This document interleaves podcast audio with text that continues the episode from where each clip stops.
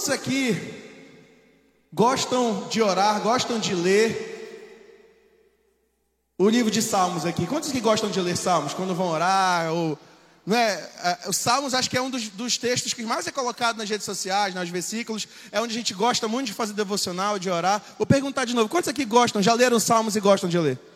Né? Tem muitas canções que a gente canta que estão lá no livro de Salmos, né? se a gente for ver, ou queremos grande é o Senhor e muito digno de louvor. Né? A gente tem muitas, se a gente for parar ali para ver, principalmente ali na 30, Salmo 30, 40, a gente vai ver tantas canções que nós cantamos na igreja. E nós estamos nesses dias, né, nessas, nesses próximos, próximos domingos, falando sobre oração. Domingo passado nós falamos da oração através da vida de quem? Quem lembra? Quem lembra? Quem estava aqui domingo passado? Falamos de oração sobre a vida de quem? Moisés. E hoje nós vamos falar também sobre a oração, mas sobre, a gente está falando de salmos, sobre alguém que escreveu 73 salmos. Já sabe quem é? Nós cantamos agora justamente essa canção que fala sobre ser homem, um homem segundo o coração de Deus, porque nós vamos falar um pouco sobre Davi e o que ele pode nos ensinar, né, dentre as muitas coisas, a respeito de oração. Bom, é uma história, a gente vai tentar resumir ela, porque se a gente for ver na Bíblia, são mais de 60 capítulos que contam a história de Davi. Vão pegando vários livros falando sobre ele, sobre cada parte, né, desde, a, desde a, da, de quando ele foi chamado, né, toda a sua trajetória até a sua morte. E, como eu disse, né, Davi foi responsável aí por 73 dos salmos, dos 150 salmos que nós vemos na Bíblia hoje. E ele era, como todos também já devem saber, um pastor. Um pastor de ovelha dos seus pai, do seu pai, né? Cuidava das, do rebanho de Jessé. Era um músico, né? Tocava, tangia sua harpa. E foi também o segundo rei de Israel. Quando Saul começou a fazer algumas coisas em desacordo com a vontade de Deus, a, Samuel foi até a casa de Jessé para ungir Davi como rei, né, pra, dizendo que o espírito do Senhor já tinha se retirado sobre a vida de Saul, porque já não estava mais é, sendo obediente. E aí então Davi foi ungido rei de Israel, né? Na verdade foi ungido rei, mas ficou quietinho até a hora em que a promessa fosse cumprida ou até a hora, né, que que o Senhor ordenasse. É, é muito interessante o detalhe da história dele, porque quando a gente vai ler, a gente descobre, a gente vai ler aqui agora, que não foi algo muito, muito público.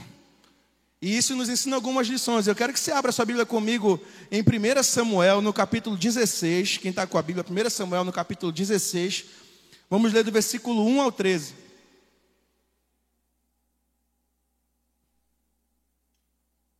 Primeira Samuel no capítulo 16.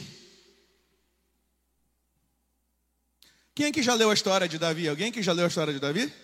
temos uns irmãos que já leram, né? Glória a Deus. Quem não leu, vai, ficar, vai, vai ser instigado essa noite a sair daqui e conhecer a história, a ler toda a história do rei Davi. Então vamos lá, 1 Samuel no capítulo 16, a partir do versículo 1, diz assim: Disse o Senhor a Samuel: até quando terás pena de Saul, havendo eu rejeitado, para que não reine sobre Israel? Enche um chifre de azeite e vem. Enviar-te-ei a Jessé, o belemita, porque dentre os seus filhos me provi de um rei. Disse Samuel: Como irei eu? Pois Saul saberá e me matará. Então disse o Senhor: Toma contigo um novilho e dize: Vim para sacrificar ao Senhor. Convidarás Jessé para o sacrifício eu te mostrarei o que hás de fazer, e ungir-me-ás a quem eu te designar. Fez, pois, Samuel o que dissera ao Senhor, e veio a Belém. Saíram-lhe ao encontro os anciãos da cidade, tremendo, e perguntaram: É de paz a tua vinda? Respondeu ele: É de paz. Vim sacrificar ao Senhor. Santificai-vos e vinde comigo para o sacrifício. Santificou ele a Jessé e os seus filhos e os convidou para o sacrifício. Sucedeu que, entrando eles, viu a Eliabe e disse consigo: Certamente está perante o Senhor o seu ungido. Porém, o Senhor disse a Samuel: não, não atentes para a sua aparência, nem para a sua altura, porque o rejeitei. Porque o Senhor não vê como o homem vê. O homem vê o exterior, porém o Senhor o coração. Então chamou Jessé a Abinadab e o fez passar diante de Samuel, o qual disse: Nem a este escolheu o Senhor. Então Jessé fez passar a Samar, porém Samuel disse: Tampouco a este escolheu o Senhor. Assim fez passar Jessé os seus sete filhos diante de Samuel. Porém Samuel disse a Jessé: O Senhor não escolheu estes. Perguntou Samuel a Jessé: Acabaram os teus filhos? Ele respondeu: Ainda falta mais moço, que está apacentando as ovelhas. Disse, pois, Samuel a Jessé: Manda chamá-lo, pois não nos assentaremos à mesa sem que ele venha. Então mandou chamá-lo e o fê-lo entrar. Era ele ruivo, de belos olhos e de boa aparência. Disse o Senhor: Levanta-te e unge-o, pois este, pois este é ele. Tomou Samuel o chifre do azeite e o ungiu no meio dos seus irmãos. E daquele dia em diante, o espírito do Senhor se apossou de Davi. Então Samuel se levantou e foi para Ramar. Um, um, detalhe inicial para a gente poder falar da vida de Davi é, é, é justamente esse finalzinho aqui da, desse, desse, texto que nós lemos. Davi ele foi ungido por Samuel perante os seus irmãos. Né? Ele estava ali pastoreando e, e os filhos de Jessé, Eliabe, Abinadab, todos eles tinham mais porte, mais aparência, tinham mais chances né, exteriores de poder ser ungido rei, né, na qual o Senhor estava procurando. Só que não foi bem assim, e a gente vê uma, um, um texto muito interessante que ele realmente serve para nos lembrar que o Senhor, ele não vê como o homem vê. Às vezes nós selecionamos muita coisa na nossa vida pela aparência. Nós selecionamos pessoas pelas, pela aparência delas, pelas posses, muitas vezes. Né? Nós escolhemos sempre coisas que podem nos trazer algo, ou que parecem que vão nos trazer algo. E aqui nessa, nesse trecho a Bíblia fala, porque Deus não vê como o homem vê. Deus, o homem vê o exterior, porém Deus vê o coração. É por isso que a Bíblia diz: Filho, dá-me o teu coração. O que o Senhor mais deseja de nós, sabe, não são as palavras mais bonitas, não, não é, sabe, que a gente venha para a igreja com a melhor roupa e dê a melhor oferta. O que Deus quer é o nosso coração. E aqui nesse texto onde mostra quando o Espírito foi, desceu sobre, sobre Davi, né, e a partir dali então ele se apossou de Davi, Davi começa a sua caminhada. Porém, por um tempo ele ainda fica ali como pastor de ovelhas, né? E a sua caminhada ela começa de fato quando ele é chamado para lutar contra o gigante filisteu. Essa história todo mundo lembra. Só que como nós vamos falar de oração, eu quero já te te, faz, te dar ciência de que Davi ele conhecia muito o Deus dos pais, o Deus dele, o Deus de Israel, e ele confiava, a confiança dele estava colocada sobre este Deus. E eu quero ler com vocês mais um trecho da Bíblia, porque a gente vai falar de oração, e para começar isso, te incentivando a ir para as tuas guerras é, adorando ao Senhor, clamando ao Senhor, ir para as suas guerras, antes se revestindo da armadura de Deus, antes, sabe, se colocando numa posição de alguém que entende que quem luta as nossas lutas é o Senhor e que nele nós somos mais do que vencedores. Ele começa aqui, eu quero que você é, acompanhe comigo um pouquinho mais na frente, em 1 Samuel 17, no versículo 45, no versículo 41, desculpa. E aí, se eu, se eu, se eu puder dar um, um nome para esta ministração, eu coloquei quatro sinais de uma vida de oração baseados na história de Davi. Quatro sinais que a gente aprende com ele, quatro características que nós aprendemos com Davi a respeito de oração.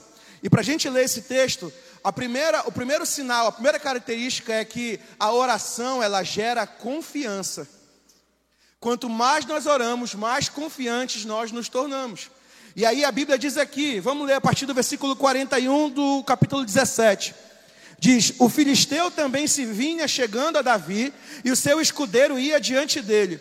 Olhando o filisteu e vendo a Davi, o desprezou. Porquanto era moço, ruivo e de boa aparência. Disse o filisteu a Davi: Sou eu algum cão para vires a mim com paus? E pelos seus deuses amaldiçoou o filisteu a Davi. Disse mais o filisteu a Davi: Vem a mim e darei a tua carne às aves do céu e às bestas feras do campo. Aí olha o que, que Davi disse. Davi, porém, disse ao filisteu: Tu vens contra mim com espada, com lança e com escudo eu, porém, vou contra ti em nome do Senhor dos Exércitos, o Deus dos Exércitos de Israel, a quem tens afrontado. Hoje mesmo o Senhor te entregará nas minhas mãos, ferir-te-ei, tirar-te-ei tirar tirar-te-ei a cabeça e os cadáveres do arraial dos filisteus darei hoje mesmo as aves dos céus e as bestas feras da terra, e toda a terra saberá que há Deus em Israel. Saberá toda essa multidão que o Senhor salva, não com espada nem com lança, porque do Senhor é a guerra, e ele vos entregará nas nossas mãos. Esse depoimento de Davi é muito forte, sabe por quê? Você imagina só: tem ali um, um gigante, três metros lá, gigantão, falando: Ó, tu vem comigo com um pedaço de pau. Eu por acaso sou algum cão? Eu vou cortar essa tua cabeça, eu vou dar ela para as aves. Aí Davi chega daquele tamaninho pequenininho e fala assim: Ei, tu vens a mim com lança, com espada e com escudo, porque é o que ele tinha. Todavia eu, não, ele fala: Eu venho em nome do Senhor dos exércitos. E ele diz: Olha, eu vou vencer essa guerra, para que saibam que há Deus em Israel. Primeira, primeiro sinal é justamente que a oração ela gera confiança. Um cristão que ora, ele não pode ter medo das lutas. Um cristão que ora não pode ter medo da adversidade. Um cristão que ora, ele tem que estar preparado porque as guerras vão surgir o tempo todo, mas o nosso Deus, ele é maior do que todas essas coisas. Nenhuma guerra, nenhuma maldição, nenhuma doença, nada é maior do que o nosso Deus. E se Deus é por nós, a igreja está afiada, glória a Deus. Porque se Deus é por nós, quem será contra nós? Meu irmão, se você decidiu ter uma vida de oração, se você decide buscar o Senhor, você não pode ficar assim, ai, eu orei, né? Mas bora ver se vai dar certo. Eu orei, mas não estou botando fé. Não, eu orei, Fabrício, mas Deus sabe, né? Se tiver que ser, vai ser. Não, meu irmão, se você ora e se você acredita no Deus que você está orando, você vai falar assim, ó, como ele diz no final: não com espada, nem com lança, porque do Senhor é a guerra. Eu oro, eu descanso, né? Eu estou ali. É, clamando, dobrando meu joelho, vou lá no meu quarto, fecho a minha porta, dobro lá meu joelho em oração, vou orando diante do Senhor e aí eu posso cantar. É assim que eu luto minhas guerras. É assim que eu luto minhas guerras, é adorando, é clamando, é buscando, não é me desesperando. A primeira coisa quando a gente recebe uma notícia ruim, muitas vezes é desesperar. Meu Deus, e agora? Para quem eu corro? O que eu faço? A gente tem muito a questão do QI aqui, aqui né? O quem indica, eu preciso de uma ajuda, eu corro para quem pode me ajudar. E agora, né? Quem poderá, né? Procura desesperado, quando na verdade a gente tinha que confiar mais em Deus e falar: Deus, eu vou continuar aqui adorando, clamando, porque eu sei que o Senhor vai mover algo, eu sei que o Senhor vai fazer algo. Essa confiança que ele tinha, eu quero externar para vocês num dos salmos mais lindos. Se você quiser ler comigo só o começo, salmo de número 18 é um salmo assim que é para revigorar, e quando fala de confiança, o salmo 18 fala sobre vitória e fala sobre domínio. E aí ele diz assim no versículo 1: Olha o que Davi diz sobre confiança, para te inspirar a confiar mais em Deus e plenamente em Deus. Ele diz: Eu te amo, ó Senhor, força minha. O Senhor é a minha rocha, a minha cidadela, o meu libertador, o meu Deus, o meu rochedo, em quem me refugio o meu escudo, a força da minha salvação, o meu baluarte. Eu invoco o Senhor, digno de ser louvado, e serei salvo dos meus inimigos. Laços de morte me cercaram, torrentes de impiedade me impuseram terror, cadeias infernais me cingiram e tramas de morte me surpreenderam. Na minha angústia, invoquei o Senhor Gritei por socorro ao meu Deus, e ele do seu templo ouviu a minha voz, e o meu clamor lhe penetrou os ouvidos. Então a terra se abalou e tremeu, vacilaram também os fundamentos do, dos montes, e se estremeceram, porque ele se indignou. Versículo 16: Do alto me estendeu ele a mão e me tomou e tirou-me das muitas águas. Meu irmão, esse texto fala para a gente que o Senhor está falando assim: olha, estou passando, Davi, ele teve situações de desprezo. Primeiro, quando ele foi escolhido, ele já foi desprezado, porque nem lembrar dele o pai lembrou: ó, oh, está aqui os sete filhos. Aí Samuel, não tem mais nenhum, estão todos aqui? Não, tem um ali, ó, mas é o mesmo que nada. Está fedendo, está para ali cuidando do, da, né, dos, do, do, do rebanho, está para ali. Franzino, ruivo, sem graça, de boa aparência. Manda chamar ele, porque ninguém vai fazer o sacrifício, ninguém vai sentar na mesa se ele não vier. E aí, algo muito interessante, porque a gente às vezes não confia porque acha que vai fracassar. A gente não confia porque acha que Deus não ouve oração. A gente não confia porque a gente acha que do nosso jeito é melhor. Sabe quando você está dirigindo, aí né, você está aqui na, na direção. Aí de repente alguém, você precisa fazer alguma coisa que acontece, que eu sei, aí alguém vai e segura o volante para você, só para você fazer alguma coisa, né? Rapidinho, dois segundinhos. Na vida cristã, muitas vezes é assim.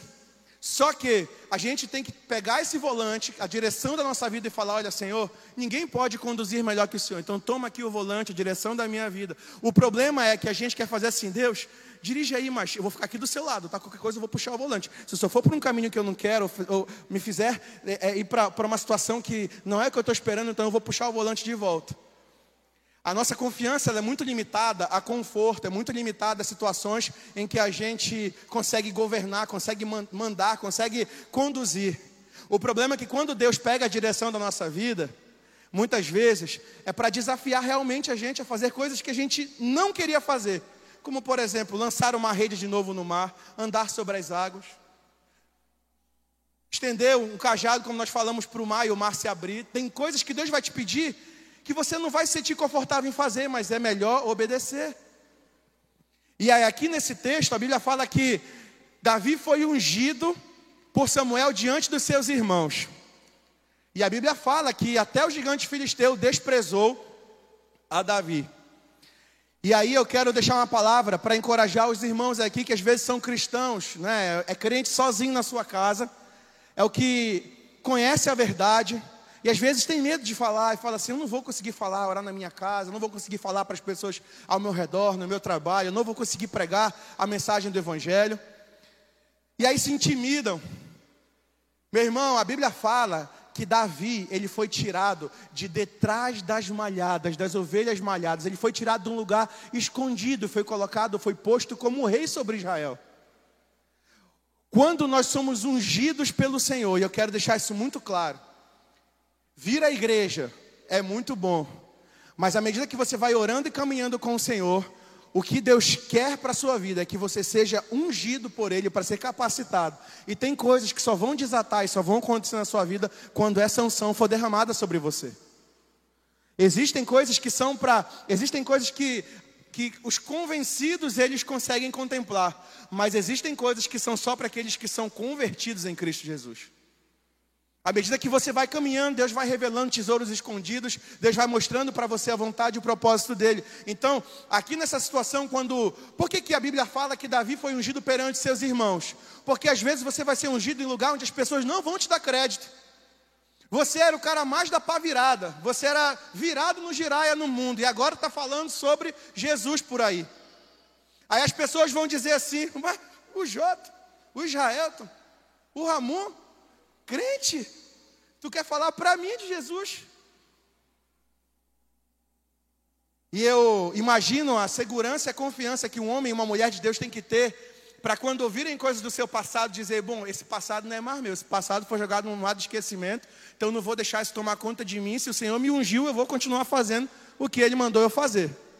Então, quando você se coloca em uma posição de convertido, de ungido, sabe, dizendo assim, eu vou cumprir o ídolo do Senhor, muitas pessoas podem até desprezar você por causa disso. Eu vou contar uma experiência minha, porque eu acho que aquilo que é de, de bom, de proveitoso, tem que ser colocado para edificar outras vidas. Aqui a gente, tem, a gente, tem, muita gente jovem, muita gente que se acha também às vezes incapaz, muita gente que já tem uma certa idade e fala, ah, mas eu não sei pregar, eu não sei dar testemunho. Meu irmão, vou te dizer uma coisa. E é, isso não é nada de, de, não entendam com nada de resquício de maldade ou de mago, como eu falei, o Senhor Jesus curou isso em mim. Quando eu comecei a cantar aqui no altar, ah, eu, era, eu, sempre eu cresci na igreja cantando no coral infantil. Desde os três anos na Revê, eu já canto, na Batista, igreja Batista, eu já cantava. Só que a minha voz era uma voz de coral, sabe aquela voz fina, redondinha, sem força, né? A minha voz era assim, então quando eu fui crescendo, eu fiquei complexado porque a minha voz não tinha força. Eu queria cantar, não conseguia, não saía a voz. Eu, eu queria fazer a divisão de voz e não conseguia. Eu tentava e não conseguia. E aí, embora todas, toda a minha família praticamente é, saiba cantar, domine sobre música, eu tinha essa dificuldade. Eu chegava aqui na hora para ensaiar, aí eu era o, o homem que estava na escala, mas que não conseguia fazer a voz masculina, a voz que tinha que dividir. Aí no ensaio ficava aquela pressão em mim, falando: Não, tira o Tiago, o Tiago não sabe cantar, não foi feito para cantar. Aí eu ouvi isso por várias vezes, várias vezes. Aí tinha uma, uma ministra de louvor aqui da igreja, que não está mais aqui, que ela falava, toda vez que ela ministrava, ela falava assim, o Tiago vai cantar comigo. Eu falava, mas eu não canto nada. vou ficar só de enfeite. Aconteceu vezes de desligar o microfone. Eu estar tá aqui cantando e o microfone desligado. E eu fingindo que estava cantando, né? E não, quer dizer, eu não sabia que não estava saindo o som do microfone. E aí teve um dia que o Senhor falou no meu coração. E ele falou que existe um tempo até que a promessa e a maturidade se concretizam na nossa vida. E eu falei, Deus, eu vou esperar. Porque às vezes você está tá no caminho certo, mas ainda não é a hora que Deus quer fazer algo poderoso na sua vida. E aí isso me lembra o segundo sinal, que é a oração, ela te, te gera uma vida com longanimidade. Embora Davi tenha sido ungido, ele teve que esperar, ele voltou para o pasto, porque quando Saul ficava conturbado com os espíritos malignos, ele pediu: me arranjem um tangedor, me arranje alguém que saiba tocar para ver se acalma. E aí foram lá e disseram: oh, bora chamar o filho de Jessé, ele toca. Onde ele está? Ele está lá no pasto. Ué, mas ele já não foi ungido rei? O que ele está fazendo para lá de novo? Porque existia um tempo. Um tempo em que você recebe a promessa até o tempo que você vai viver o cumprimento dela. E olha que Davi, ele penou um bocadinho para conseguir chegar no cumprimento da promessa, né? Na verdade, de, de grande parte, né, daquilo que ele queria ter feito, né? E aí, a mesma coisa eu, eu tomei para minha vida e eu quero encorajar você também. Às vezes você vai dizer: Eu quero dar uma palavra aqui em casa, eu quero pregar no meu trabalho, eu quero chamar meus amigos antes de começar aqui o trabalho, eu quero orar antes da bola, vou chamar o pessoal aqui para orar. E aí você vai dizer: Não, nada, as pessoas vão dizer: Não, não faz isso. Você não sabe falar direito, você nem conhece a Bíblia, você está na igreja há pouco tempo. Meu irmão, quando Deus te unge, eu entendo que é Ele quem capacita. Quando você é chamado, é Deus quem faz toda a obra. Então não tenha medo. Se for por medo, que isso seja exterminado da sua vida em nome de Jesus. Que você consiga ser esse homem, essa mulher de oração, que ora tanto, com tanta intensidade, com tanta verdade, que tem uma vida de muita confiança nele e tem uma vida de longanimidade. Longanimidade é um fruto do Espírito, quer dizer paciência. Muita gente não consegue esperar até que as coisas aconteçam. Eu li uma matéria dizendo que a nossa geração é a geração mais ansiosa e mais imediatista que já existiu. A gente quer tudo para ontem, ninguém aguenta esperar.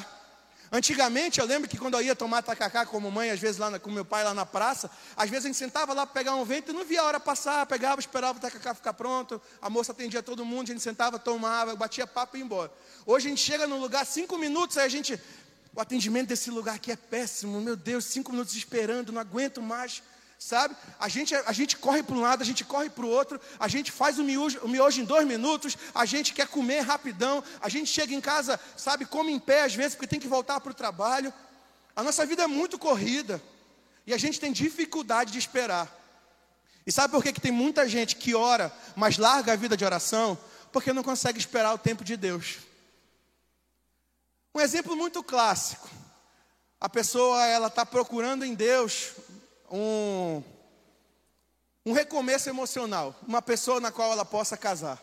Aí o que acontece? Ela vem para a igreja, né, lá na, na, vida fora, lá fora, é, era um atrás do outro, aquela fila que não anda, aquela fila que voa, sabe? Mas aí a carência estava muito grande, conheceu Jesus, Jesus veio suprir a carência. Chegou aqui na igreja, falou assim: Deus, eu vou esperar, o Senhor tem a pessoa certa para mim. Passou dois dias, uma semana, duas semanas, orando, um mês, dois meses, falo, não, não dá não, está demorando muito, eu acho que Deus vai me deixar solteiro, acho que Deus não tem ninguém preparado para mim. Né? Fila de banco, quem que gosta de esperar fila de banco? Ficar um tempão ali esperando, reclama. Nós somos imediatistas e uma vida de oração faz a gente ter mais paciência. As coisas elas vão acontecer do jeito não do nosso, mas do jeito de Deus. Elas não vão acontecer no nosso, mas no tempo de Deus. Nós precisamos nos sujeitar à vontade boa, perfeita, agradável e soberana de Deus, para que Ele possa fazer tudo no tempo dele. Então, meu irmão, se as coisas ainda não aconteceram na sua vida, se as promessas que Ele fez para você ainda não foram cumpridas, continua esperando, porque há um tempo certo para elas acontecerem. O que a gente precisa é continuar orando, porque a oração gera longanimidade. Não desista da caminhada por falta de paciência. Não desista da caminhada da sua fé em Deus, porque você não está aguentando esperar. A espera faz parte de uma, de, de uma vida de um cristão. É um fruto do Espírito. À medida que você vai caminhando com Ele, a longanimidade vai, vai é, crescendo dentro de você. Ela vai sendo treinada para que você aprenda a esperar. Deus disse, vai fazer tal coisa através da palavra dele, espera porque vai acontecer. Só que não é do seu tempo, é do tempo de Deus. Então não desista, não pare de esperar. Continue confiando, porque aquele que prometeu é fiel para cumprir. Amém? Quantos aqui creem nisso? Aleluia.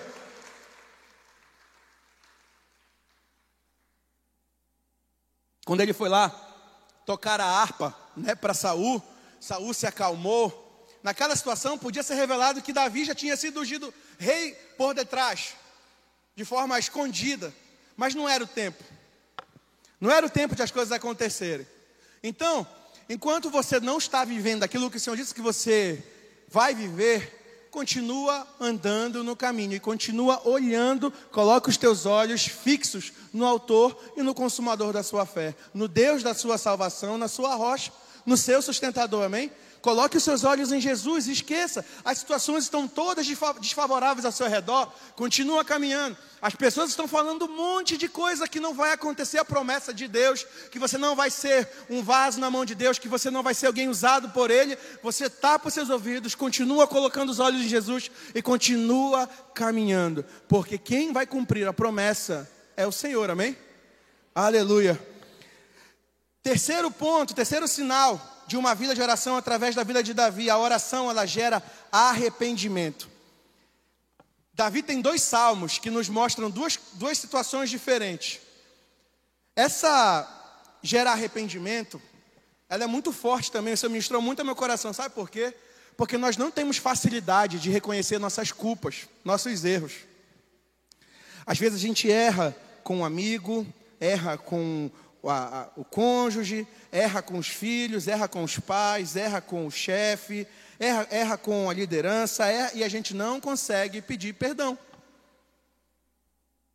Isso é um problema seu? Não, é um problema nosso.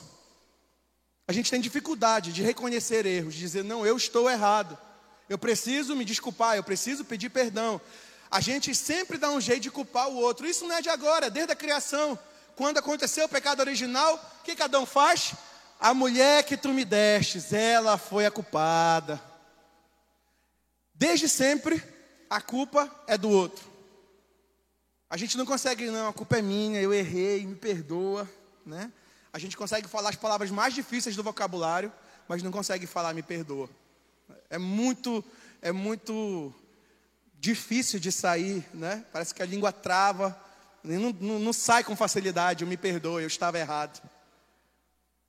E aí imagina agora para Davi, que adulterou, né, e desse adultério ainda teve ah, uma morte, dois erros, mas ele foi confrontado pelo profeta Natan, se arrependeu. Davi tinha temor ao Senhor, ele sabia que precisava se corrigir. E a minha pergunta é: você tem tanto temor ao Senhor e você sabe que precisa se corrigir? Você sabe para quem você precisa pedir perdão? Graça, é muito difícil pedir perdão, né? É muito difícil a gente chegar com as pessoas. Na minha caminhada ministerial, eu ficava assim, às vezes, quando fazia alguma coisa errada, eu tentava, eu falava assim: deixa o tempo passar, o tempo vai, resolver, vai se encarregar de curar tudo. Meu irmão, e crente não fica contando com o tempo. Crente tem que contar com a coragem, a fé e a, a, a, toda a ousadia de dizer: eu preciso pedir perdão. Né? Nem sempre nós vamos estar certo. Nem sempre a forma com que nós agimos, falamos ou pensamos é a certa. E às vezes a gente acha, nós achamos que somos os donos da verdade. Nós não somos. Para dar certo, as coisas não precisam acontecer do seu jeito. Para dar certo, nem todo mundo precisa pensar como você pensa.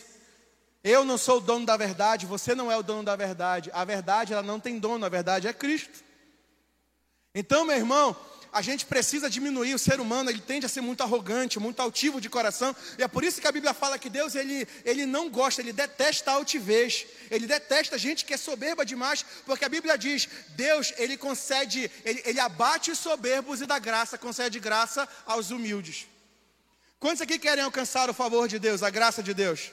Para alcançar a graça de Deus, então, meu irmão, a gente tem que falar hoje, Senhor, eu quero abrir mão de toda arrogância, de toda altivez, de todo mérito que eu acho que eu tenho, que eu posso, que eu sou, porque eu não sou nada. Eu vim do pó, eu sou dependente de Cristo, né? A minha vida vem dele, tudo que eu sou vem dele, então eu não tenho nada. Já não sou eu quem vive, mas Cristo vive em mim. Amém?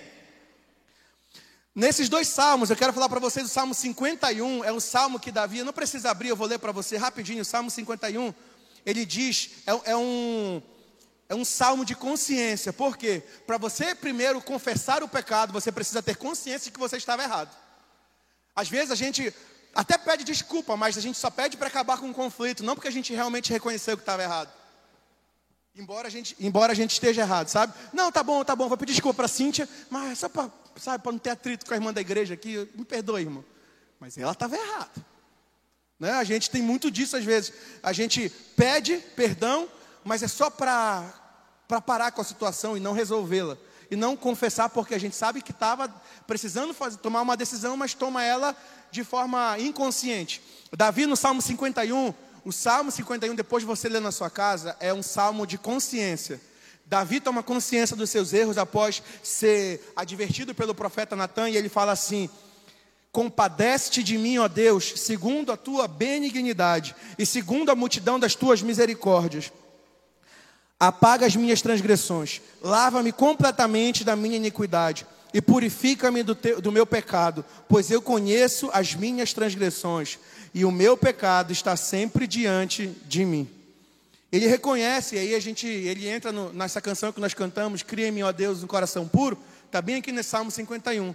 Só que aí depois que ele tem essa consciência, ele vai para o próximo salmo, que é o 32. O salmo 32 é um salmo de confissão. Davi, ele teve consciência dos erros dele. E teve confissão. Por isso que a Bíblia fala, tanto no, no Antigo quanto no Novo Testamento, que Davi era um homem segundo o coração de Deus. O Salmo de número 32 diz assim: Bem-aventurado, feliz aquele cuja iniquidade é perdoada, cujo pecado é coberto. Bem-aventurado o homem a quem o Senhor não atribui iniquidade e em cujo espírito não há dolo. Quero fazer uma pergunta para vocês aqui: quantos já tiveram a, a, a, certeza de que receberam o perdão de Deus? Quantos aqui já tiveram essa certeza, essa sensação? Eu fui perdoado por Deus? Levanta bem alto a mão aí. Para quem já experimentou o perdão de Deus, meu irmão, não é tão bom você não se sentir sem culpa? Não é bom você dizer assim: eu experimentei o perdão do Senhor, eu estava errado, eu era cego, mas agora eu posso ver. Eu andava no lamaçal de pecado, mas agora Ele colocou os meus pés sobre a rocha. Agora eu já não ando mais segundo o meu próprio caminho, mas eu ando na vereda do justo. Ele diz: Bem-aventurado o homem, cuja a iniquidade é perdoada.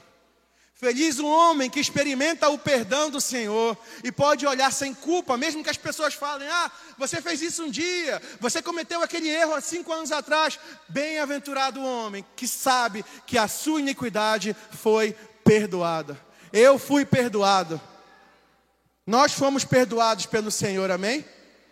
Ele tirou a culpa que estava sobre nós. A Bíblia diz que quando Jesus, que é da raiz de Davi, Quando Jesus ele vem ao mundo, ele rasga na, na, sua morte, ele rasga o escrito de dívida que era contra mim e contra você. Então nós fomos perdoados porque a culpa que estava sobre nós, ele cravou na cruz e triunfou sobre os nossos inimigos. Então eu sou perdoado, eu sou perdoado. Os perdoados podem dizer assim após mim, diga eu sou perdoado. Mais uma vez diga eu sou perdoado. E por último, a oração ela gera uma vida de adoração. Salmo 119, o menor salmo que a gente tem, não, é o maior que a gente tem. Tem muitos versículos lá. Esse é o maior salmo. E no, no versículo 164, diz que Davi, ele orava sete vezes ao dia, clamando pela justiça de Deus. Já viu que não era suficiente orar só quando o dia começa, orar só quando o dia termina. Então, quando a gente fala sobre vida de oração, não é momento de oração. Vida de oração é vida de oração. Quantas vezes você respira aqui por dia? Quantas vezes o seu coração bate por dia? Quantas gotas de água você bebe por dia? Quantas vezes você ora por dia? A nossa vida de oração tem que ser tão incontável quanto aquilo que o nosso corpo faz de forma automática. A gente tem que orar, não é dizendo assim, Senhor Jesus, obrigado pelo meu dia, que seja um dia abençoado, abençoa a minha família, amém.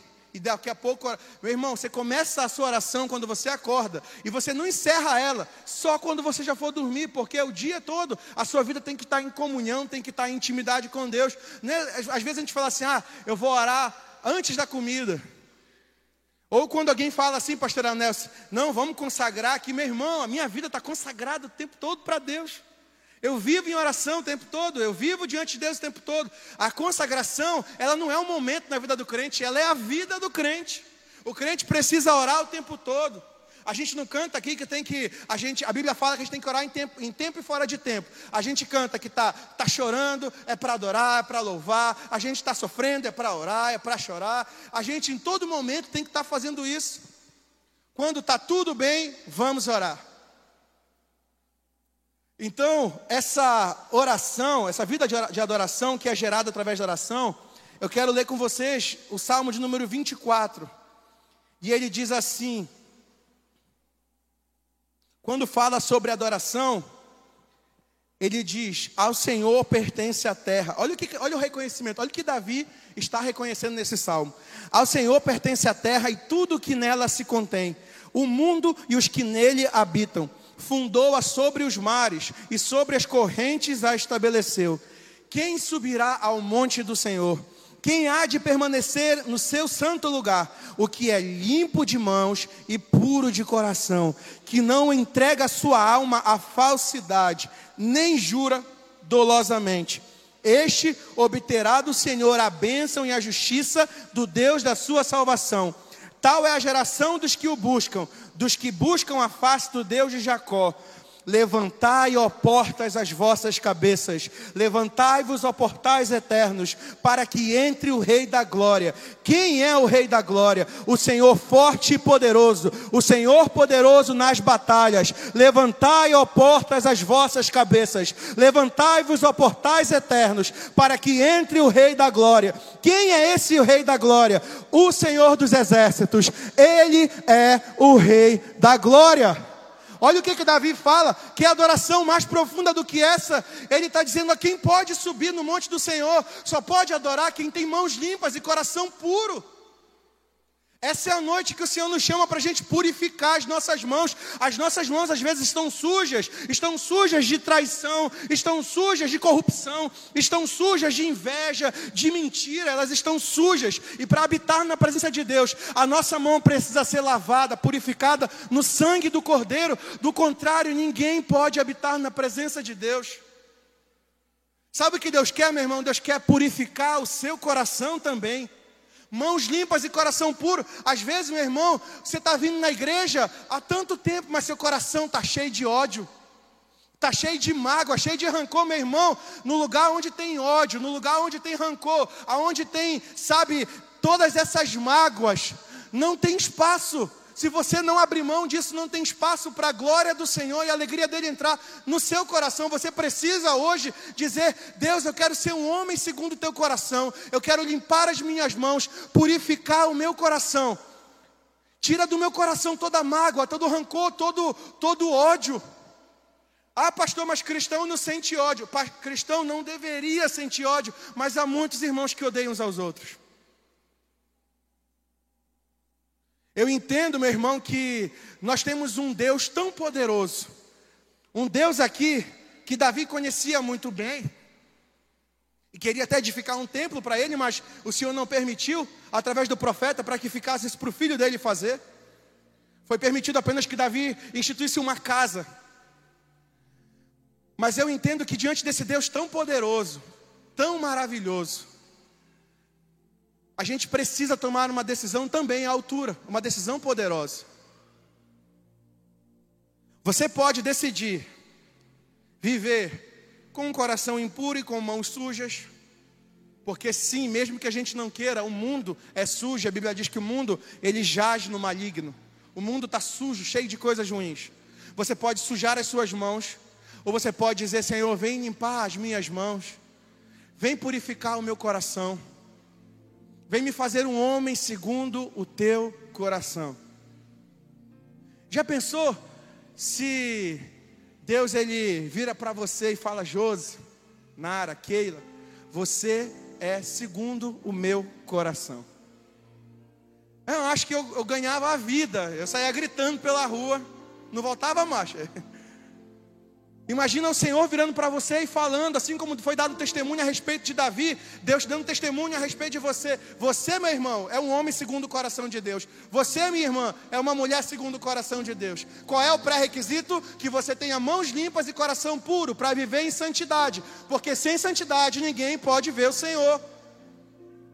E eu quero declarar em nome de Jesus: você não precisa cometer erros como Davi cometeu, mas você pode se arrepender como Davi se arrependeu e dizer: Senhor, eu nasci, sabe, em pecado, mas eu quero agradecer o Senhor porque o Senhor se compadeceu de mim, e bem-aventurado o homem que tem as suas iniquidades perdoadas.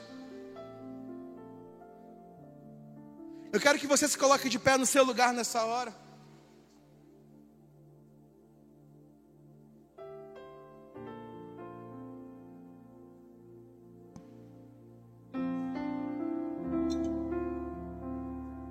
Quero que todos fechem os olhos nessa hora, nós já vamos finalizar orando, mas eu quero que você preste muita atenção, se você puder ficar quieto no seu lugar ouvindo o que eu vou falar agora. Eu quero agora que você pegue as suas duas mãos e coloque sobre o seu coração. As duas mãos, toda a igreja. Ah, pastor, para que colocar a mão sobre o seu coração? Porque o que Deus quer é isso. Deus quer só o seu coração. Ele quer tocar no seu coração, ele quer entrar no seu coração, ele quer transformar a sua vida. Meu irmão, a Bíblia diz sobre tudo que deve guardar, guarde o teu coração, porque dele procede as fontes da vida. Um coração cheio de mágoa, de rancor, de luto, de dor, de ódio, ele não está preparado para receber do amor de Deus. É necessário uma decisão para que você deixe o Senhor entrar no seu coração e faça uma limpeza dentro do seu coração para que Ele tire tudo isso da sua vida. Talvez você tenha entrado aqui na igreja hoje e falado assim: Ah, Deus, eu vim aqui na igreja, eu ouvi a palavra, e eu estou reconhecendo que o meu coração está assim. Já me feriram tanto, eu já feri tanta gente, já mentiram tanto para mim, eu já menti tanto para tanta gente, já foram é, soberbos, altivos comigo, já foram é, arrogantes comigo, hoje eu sou arrogante com as pessoas como um mecanismo de defesa. Eu não sei ouvir conselhos. Davi ouviu conselhos do profeta Natan. Ele poderia ter matado o profeta? Poderia. Ele era rei, mas ele se calou para ouvir o que Deus mandava dizer. E às vezes você não consegue ceder para que um irmão possa ah, trazer um conselho do céu sobre a sua vida. Seu coração ele está sujo, suas mãos estão impuras. Se o Senhor contemplar o teu coração hoje, talvez ele não encontre nada de bom, mas a boa notícia é que hoje o Senhor quer limpar a tua vida, hoje o Senhor quer te dar uma nova história, hoje o Senhor quer fazer algo novo. Para você que está aí no seu lugar, com seus olhos fechados, a mão sobre o seu coração, o que Deus quer nessa, no... nessa noite é te dar uma nova história. Eu acredito que ninguém que vem à igreja sai da sua casa e vem até a igreja para ouvir a palavra de Deus, decide voltar do mesmo jeito para casa. Eu acredito que todo mundo que vem a esse lugar vem porque precisa de alguma coisa, porque quer alguma coisa. E meu irmão, aqueles que precisam nessa noite de uma transformação, de um renovo, uma purificação da parte de Deus, eu quero te dizer que você pode e vai receber.